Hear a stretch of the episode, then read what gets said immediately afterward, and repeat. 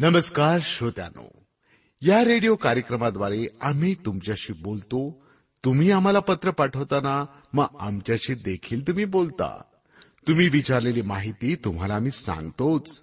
त्यासोबतच खऱ्या देवाची ओळख करून देऊन आपला स्वर्गात जाण्याचा मार्ग देखील आम्ही सोपा करतो. येशू ख्रिस्त हाच एकमेव देव आहे की जो मानव होऊन या धर्तीवर आला आणि मानवाची पाप आपल्या डोक्यावर घेऊन मानवाची पापांपासून सुटका केली. त्याची केवढी मोठी शिकवणूक की पापाचा अभेर करा पातक्यांचा नाही. आपल्या कार्यक्रमाद्वारे आम्ही याबद्दल अधिक विस्तारानं सांगत असतो. बरं का श्रोत्यानो आता आपण ऐकूया एक भक्ती गीत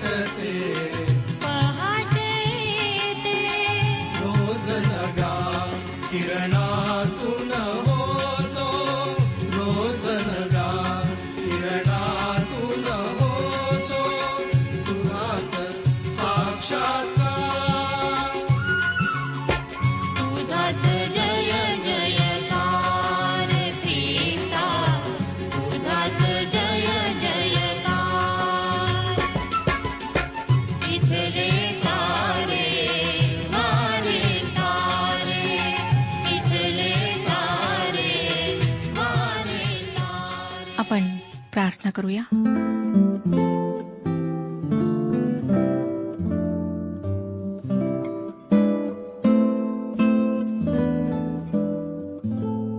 सर्वसमर्थ जिवंत परमेश्वर पित्या तुझी जी कृपा आमच्यावर अपार आहे तुझं जे प्रेम आमच्यावर झालेलं आहे त्या बदल्यात आम्ही तुला काहीच देऊ शकत नाही. आम्ही दुर्बळ आहोत अज्ञानी आहोत मूर्ख आहोत. परंतु प्रभू तू आमच्यावर दृष्टी केलीस. सत्याची ओळख आम्हाला पटवून दिलीस. अजूनही बरेचसे लोक आहेत जे अंधकारात आहेत ज्यांना सत्याची ओळख नाही जे शांतीच्या शोधात आहेत. खोटे लोक खोटे संदेष्टे खोटे शिक्षक त्यांना तुझ्यापासून दूर नेत आहेत. अशा सर्वांवर तू दया कर. त्यांचे ज्ञान चक्षु तू उघड. त्यांच्याशी तू बोल. त्यांना तुझी ओळख पटू दे. आजच्या वचनावर आशीर्वाद पाठव. हे वचन जे लोक ऐकत आहेत त्यांच्या जीवनात तू कार्य कर त्यांच्याशी तू बोल. जर आजारी लोक तुझ्या समक्ष आले आहेत मोठ्या विश्वासाने तुझ्याजवळ प्रार्थना करीत आहेत तर तू त्यांना स्पर्श कर प्रभू आणि त्यांना आरोग्य पुरेव. सर्व लहान थोर व्यक्तीवर आशीर्वाद पाठव प्रत्येक कुटुंबावर आशीर्वाद पाठव. ही प्रार्थना तारणाऱ्या प्रभू यशू ख्रिस्ताच्या गोड आणि पवित्र नावात मागितली आहे. म्हणून तो ऐक. आमेन. श्रोत्यानो ह्या दिवसांमध्ये आम्ही पौलाचे करिंदकरास पहिले पत्र ह्याचं अध्ययन करीत आहोत. चौथ्या अध्यायाला आम्ही सुरुवात केलेली आहे. आम्ही पाहिलं होतं श्रोत्यानो की करिंथातील मंडळीमध्ये देह स्वभावानुसार चालणारे अनेक ख्रिस्ती लोक होते. त्यांच्या दैहिकतेमुळे मंडळीमध्ये अनेक समस्या उपस्थित झाल्या होत्या. त्यापैकी पक्षभेद व फुटी ही एक मोठी समस्या होती. या समस्येचे निवारण करीत असताना पौलाने इतर महत्त्वाच्या गोष्टींसह ज्या आपण आतापर्यंत पाहिल्या आणखीन एक गोष्ट सांगितली आहे ती म्हणजे ख्रिस्ती सेवक देवाला जबाबदार आहेत. त्यांच्यामध्ये आवश्यक असलेली गोष्ट म्हणजे विश्वासूपणा. तिसरं आणि चौथं वचन आम्ही मागच्या कार्यक्रमात वाचलं होतं ज्यामध्ये तीन प्रकारच्या न्यायालयाचा उल्लेख करण्यात आला. वरवर पाहता ही वचने श्रोत्यानो समजण्याकरिता कठीण वाटतात. परंतु ती कठीण किंवा अवघड नाहीत. मला तुमचा न्याय करण्याचा अधिकार नाही. नाही तुम्हाला माझा न्याय करण्याचा अधिकार आहे कारण आम्ही दोघेही उच्च न्यायालयात उभे राहणार आहोत. या ठिकाणी पहिले न्यायालय आहे खालचे कोर्ट किंवा न्यायालय. दुसऱ्यांच्या मतांचे हे न्यायालय आहे. पॉल म्हणतो तुम्हाकडून किंवा मनुष्यांच्या न्यायाकडून माझा न्याय व्हावा ही गोष्ट मी अतिशय लहान समजतो. किंवा दुसऱ्या शब्दात असे म्हणता येईल की तुम्ही किंवा इतर कोणीही माझ्याविषयी काय बोलता याची मी कदर करीत नाही. हे वाक्य भेदक आहे. या वाक्यावरून असं वाटतं की पॉल समाजाच्या विरुद्ध होता. समाज त्याला प्रिय नव्हता. तथापि दुसऱ्यांच्या मताविषयी पौलाच्या मनामध्ये तुच्छता नव्हती किंवा त्याविषयी तो निर्दयीही नव्हता. त्याच्याविषयी लोकांचे जे मत होते त्याविषयी तो अबाधित नव्हता. त्याच्या टीकाकारांनी जेव्हा त्याला आव्हान दिले तेव्हा त्याने मोठ्या ईर्षेने स्वतःचे प्रेषित पद परमेश्वरापासून कसे आहे ते ठामपणे सांगितले. खोट्या अफवांमुळे त्याला नेहमीच दुःख होत असे. या अध्यायामध्येच तो त्याचा उल्लेख करतो. चौथा अध्याय अकरा ते तेरा वचनांमध्ये नंतर आम्ही त्याविषयी वाचणार आहोत. आपल्या लक्षात आलेच असेल श्रोतानो की पॉल त्याच्याविषयीच्या लोकांच्या मताविषयी अतिशय संवेदनशील होता. परंतु तरीही त्याच्या जीवनाची दिशा त्यांच्याद्वारे ठरविण्यात येत नव्हती. त्यांच्या मतानुसार त्याचे जीवन बदलले नाही. त्याच्या जीवनाची दिशा बदलण्याचे सामर्थ्य त्याच्या दृष्टीने त्या अफवांमध्ये नव्हते. श्रोत्यानो आपल्याला आवडो की न आवडो एक गोष्ट खरी आहे की आम्ही सर्वजण दुसऱ्यांच्या न्यायासनासमोर उभे राहतो. ते आम्ही टाळू शकत नाही. जरी पौलाला दुसऱ्यांच्या त्याच्याविषयीच्या मतांची जाणीव होती तरीही ती मते त्याच्या जीवनाची दिशा ठरवणारी त्याने होऊ दिली नाही. तो म्हणाला तुम्हाकडून किंवा मनुष्यांच्याकडून माझा न्याय व्हावा ही गोष्ट मला लहान वाटत आहे. यानंतरचे न्यायालय आहे उच्च न्यायालय. हे न्यायालय स्वतःच्या ससद विवेकबुद्धीचे न्यायालय आहे.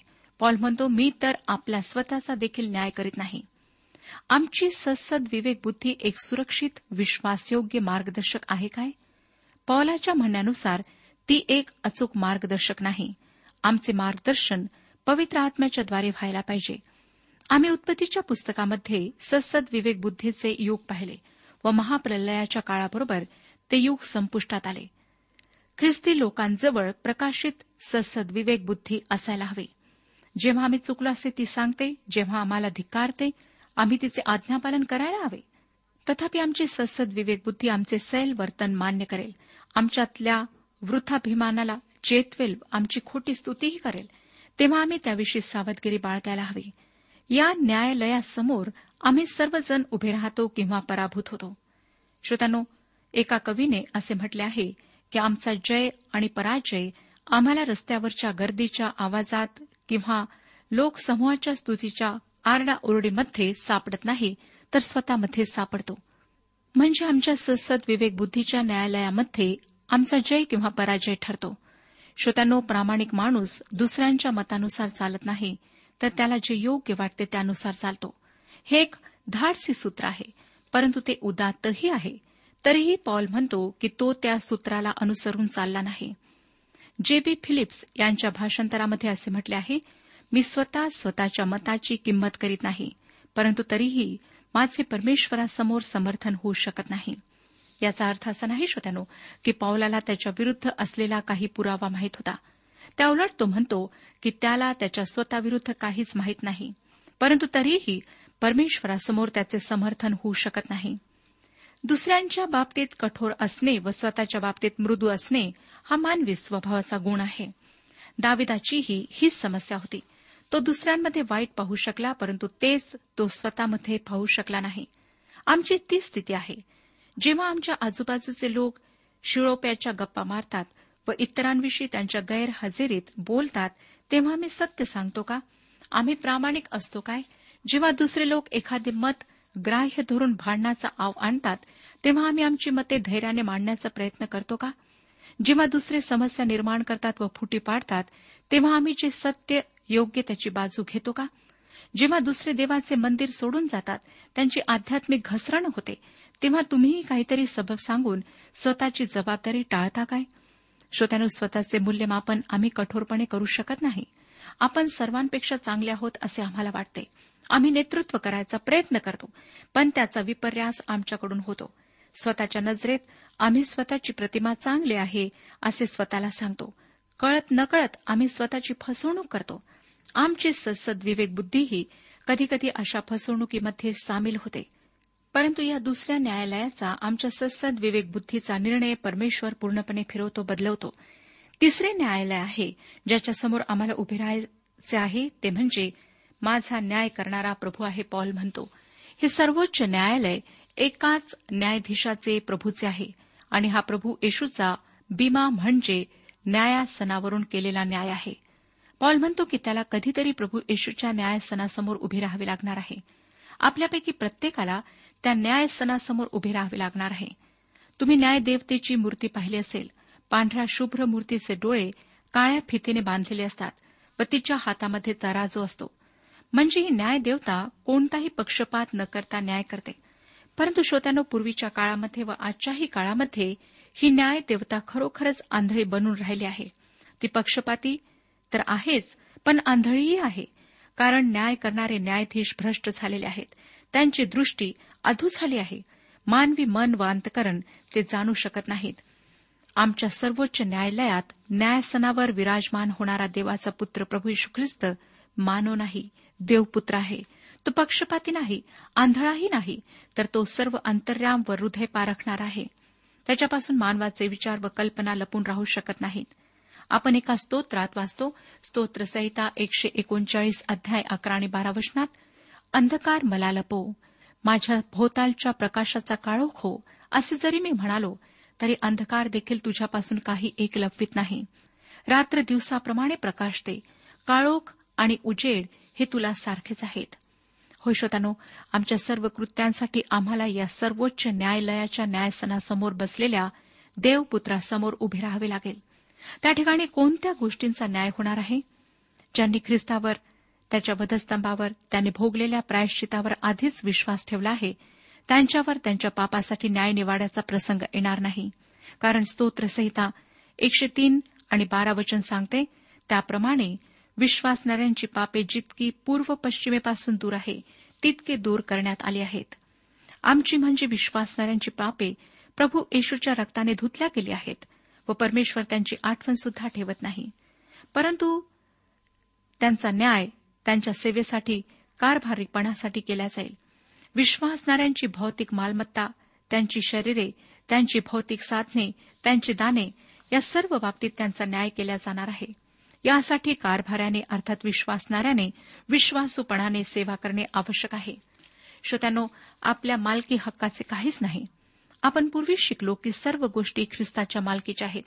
आणि आम्ही त्याचेच आहोत. आम्ही त्याचे भागीदार आहोत.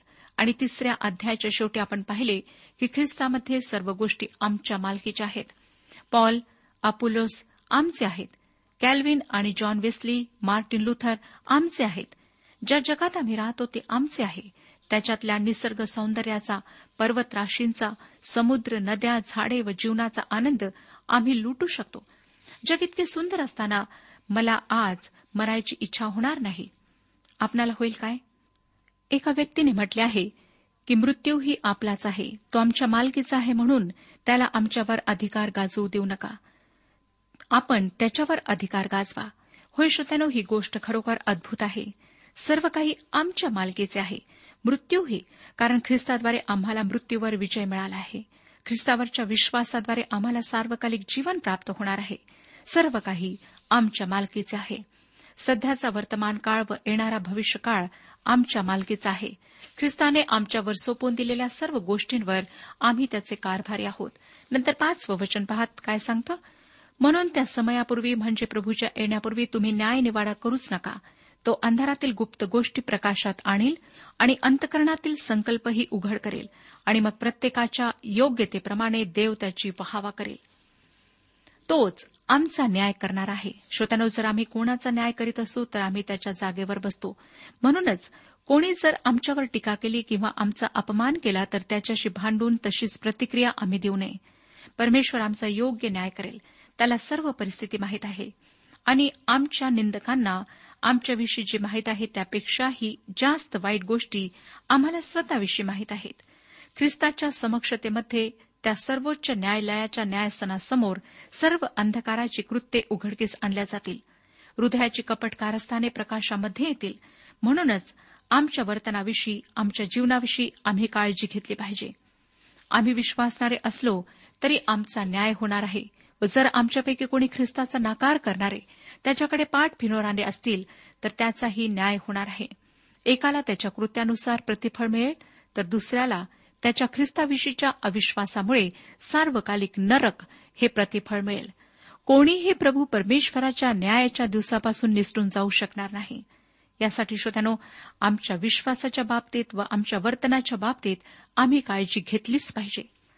त्यानंतर या वचनामध्ये एक महत्त्वाचे वाक्य आहे. त्यानंतर प्रत्येकाची स्तुती देवाकडून होईल. श्रोत्यानं माझा विश्वास आहे की देवाच्या प्रत्येक सेवकामध्ये त्याला विशेष काहीतरी स्तुतीस पात्र असे सापडेल ज्यासाठी तो त्या व्यक्तीची वहावा करेल स्तुती करेल. प्रगटीकरणाच्या पुस्तकामध्ये आपण वाचतो की आशिया मायनर या प्रांतातल्या प्रत्येक मंडळीची कोणत्या ना कोणत्या तरी कारणासाठी परमेश्वर स्तुती करतो. त्याला केवळ लवदिकियाच्या मंडळीचा अपवाद आहे कारण ती मंडळी त्याची नसावी ही मंडळी सोडून इतर सर्व मंडळीकरिता परमेश्वराजवळ स्तुतीचे शब्द होते. आणि मला वाटतं की तो प्रत्येक विश्वासणाऱ्या व्यक्तीविषयी तेवढाच कृपाळू राहणार आहे. श्रोत्यानो परमेश्वराकडून स्तुती होणे यापेक्षा दुसरी कोणतीही भाग्याची किंवा आनंदाची गोष्ट नाही. माणसाची स्तुती क्षणभंगूर आहे परंतु परमेश्वराची स्तुती आम्हाला आध्यात्मिक आशीर्वाद जे सार्वकालिक आहेत ते देणारी आहे. आता या ठिकाणी पॉल करिंथातील मंडळीमध्ये फूट कलह व भांडणे अशी जी समस्या होती त्या समस्येच्या संदर्भामध्ये त्यांना अनेक गोष्टी समजावून सांगत आहेत. सहावं वचन पहा. तो म्हणतो बंधुजनो मी तुमच्याकरिता ह्या गोष्टी अलंकारिक रीतीने स्वतःला व अपुल्लोसाला लागू केल्या आहेत. ह्यासाठी की शास्त्रलेखापलीकडे कोणी जाऊ नये. हा धडा तुम्ही आम्हापासून शिकावा म्हणजे तुम्हापैकी कोणी एकासाठी दुसऱ्यावर फुगणार नाही. तो ही गोष्ट उदाहरण म्हणून वापरत आहे. पॉल व अपुल्लोस मित्र होते व ते दोघेही ख्रिस्ताचे होते. ख्रिस्त त्यांचा होता व दोघेही आपापल्या कृपादानांचा उपयोग करीत होते. सातवं वचन पहा. तुला निराळेपण कोणी दिले? आणि जे तुला दिलेले नाही असे तुझ्याजवळ काय आहे? तुला दिलेले असता दिलेले नाही असा अभिमान तू का बाळगतोस? श्रोत्यानो तुमच्यापैकी कोणाजवळ काही कृपादान आहे काय? कदाचित काही असामान्य असे कृपादान आपणापैकी काही जणांजवळ असेल परंतु त्याविषयी बढाय मारण्याचे काही कारण नाही. कारण परमेश्वराने तुम्हाला ते कृपादान दिले. त्या कृपादानाचा उगम तुम्ही स्वतः नाही तर परमेश्वर आहे. म्हणून त्या कृपादानाविषयी बढाई मारण्याऐवजी त्याविषयी देवासमोर कृतज्ञ असायला हवे. आठ आणि नऊ वचने तुम्ही इतक्यातच तृप्त झाला आहात इतक्यातच धनवान झाला आहात. आम्हाला सोडून तुम्ही तर राजी बनला आहात. तुम्ही राजे बनलाच असता तर ठीक झाले असते. कारण मग आम्हीही तुमच्याबरोबर राजे बनलो असतो. कारण मला वाटते देवाने आम्हा प्रेषितांना शेवटल्या जागेवरचे आणि मरणास नेमिलेल्यांसारखे करून पुढे ठेवले आहे. कारण आम्ही जगाला म्हणजे देवदूतांना व माणसांना जणू तमाशा असे झालो आहो. पावलाच्या या वाक्यामध्ये काहीसा उपरोध असा आढळतो.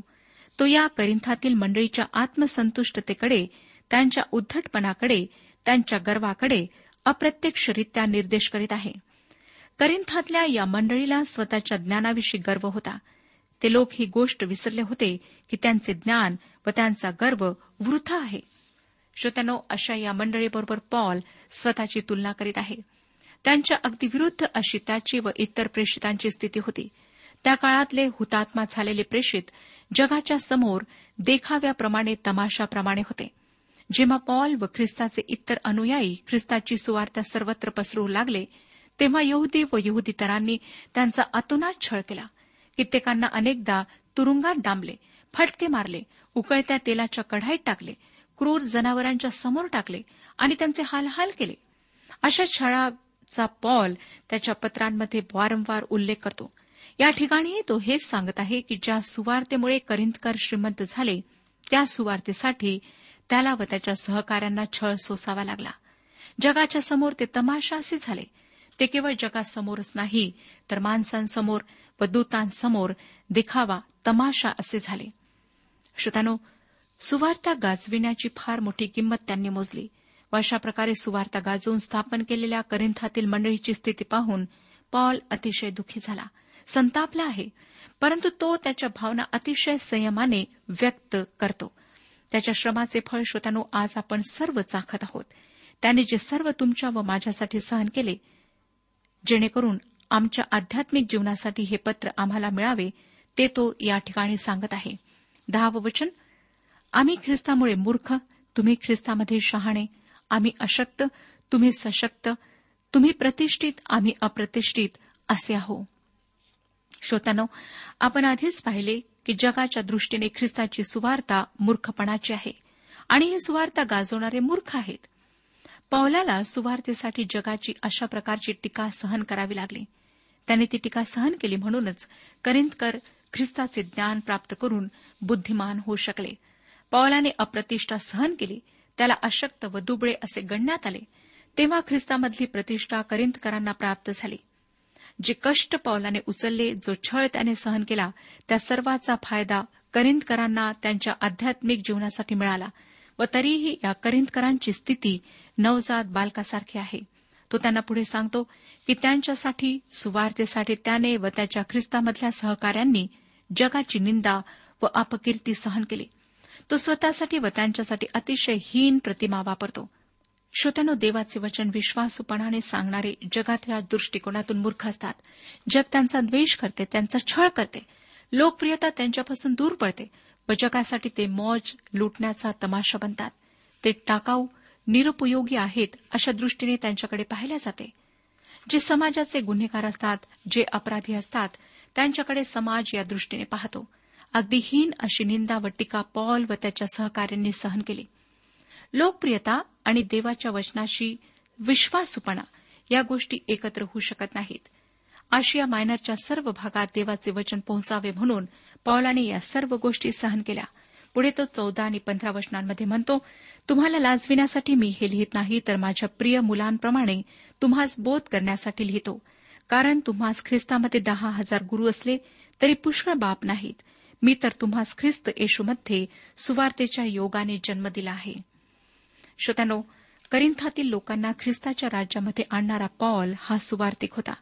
त्याने त्यांना शुभवर्तमानाच्याद्वारे जन्म दिला. या ठिकाणी पॉलाची भूमिका पित्याची आहे. जसा पिता आपल्या मुलाने चुका केल्या तरी त्याला समजावून सांगतो.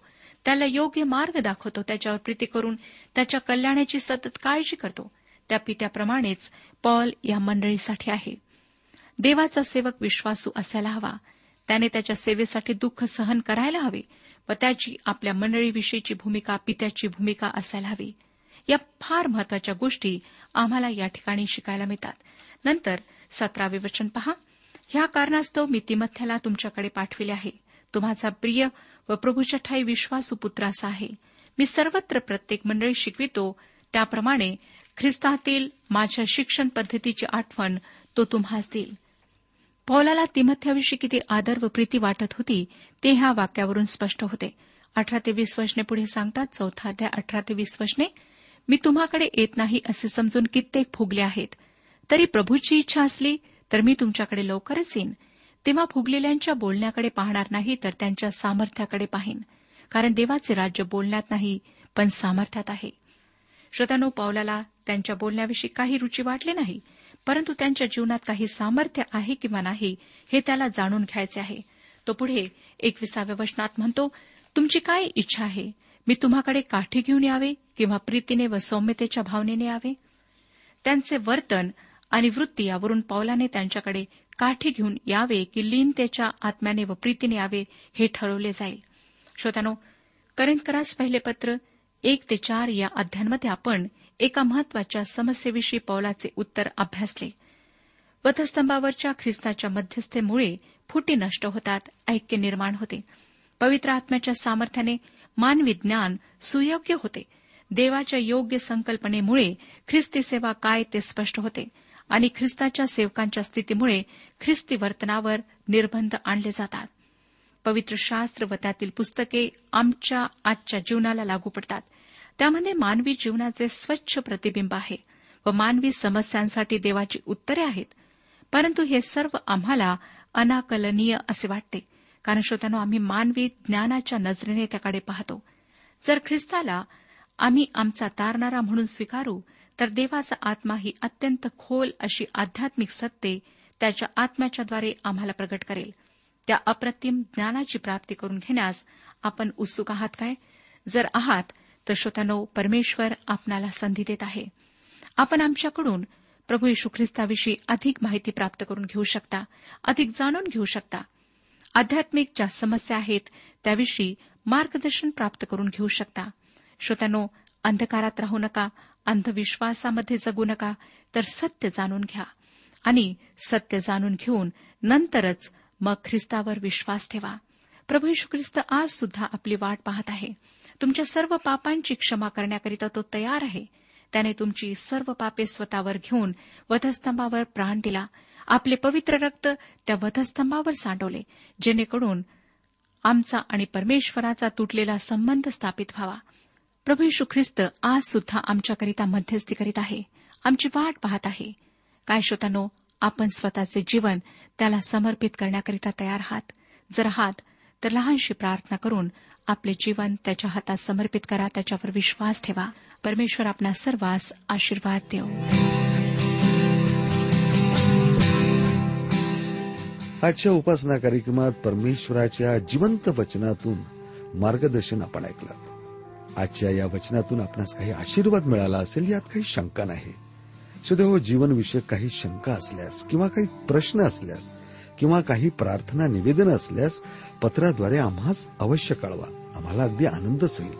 पत्र व्यवहारासाठी आमचा पत्ता लिहून घ्यावा. कार्यक्रम उपासना पोस्ट बॉक्स क्रमांक एक शून्य दोन बेजनबाग नागपूर पिनकोड क्रमांक चार चार शून्य शून्य शून्य चार. आमचा ईमेल ॲड्रेस आहे Marathi T T B at radio eight eight two dot com. Email address पुन्हा एकदा ऐका Marathi T T B at radio eight eight two dot com. बरं तर आता इथंच थांबूया कारण आपल्या कार्यक्रमाची वेळही संपत आलेली आहे. पुन्हा आपली भेट आपल्या पुढल्या कार्यक्रमात तोपर्यंत नमस्कार.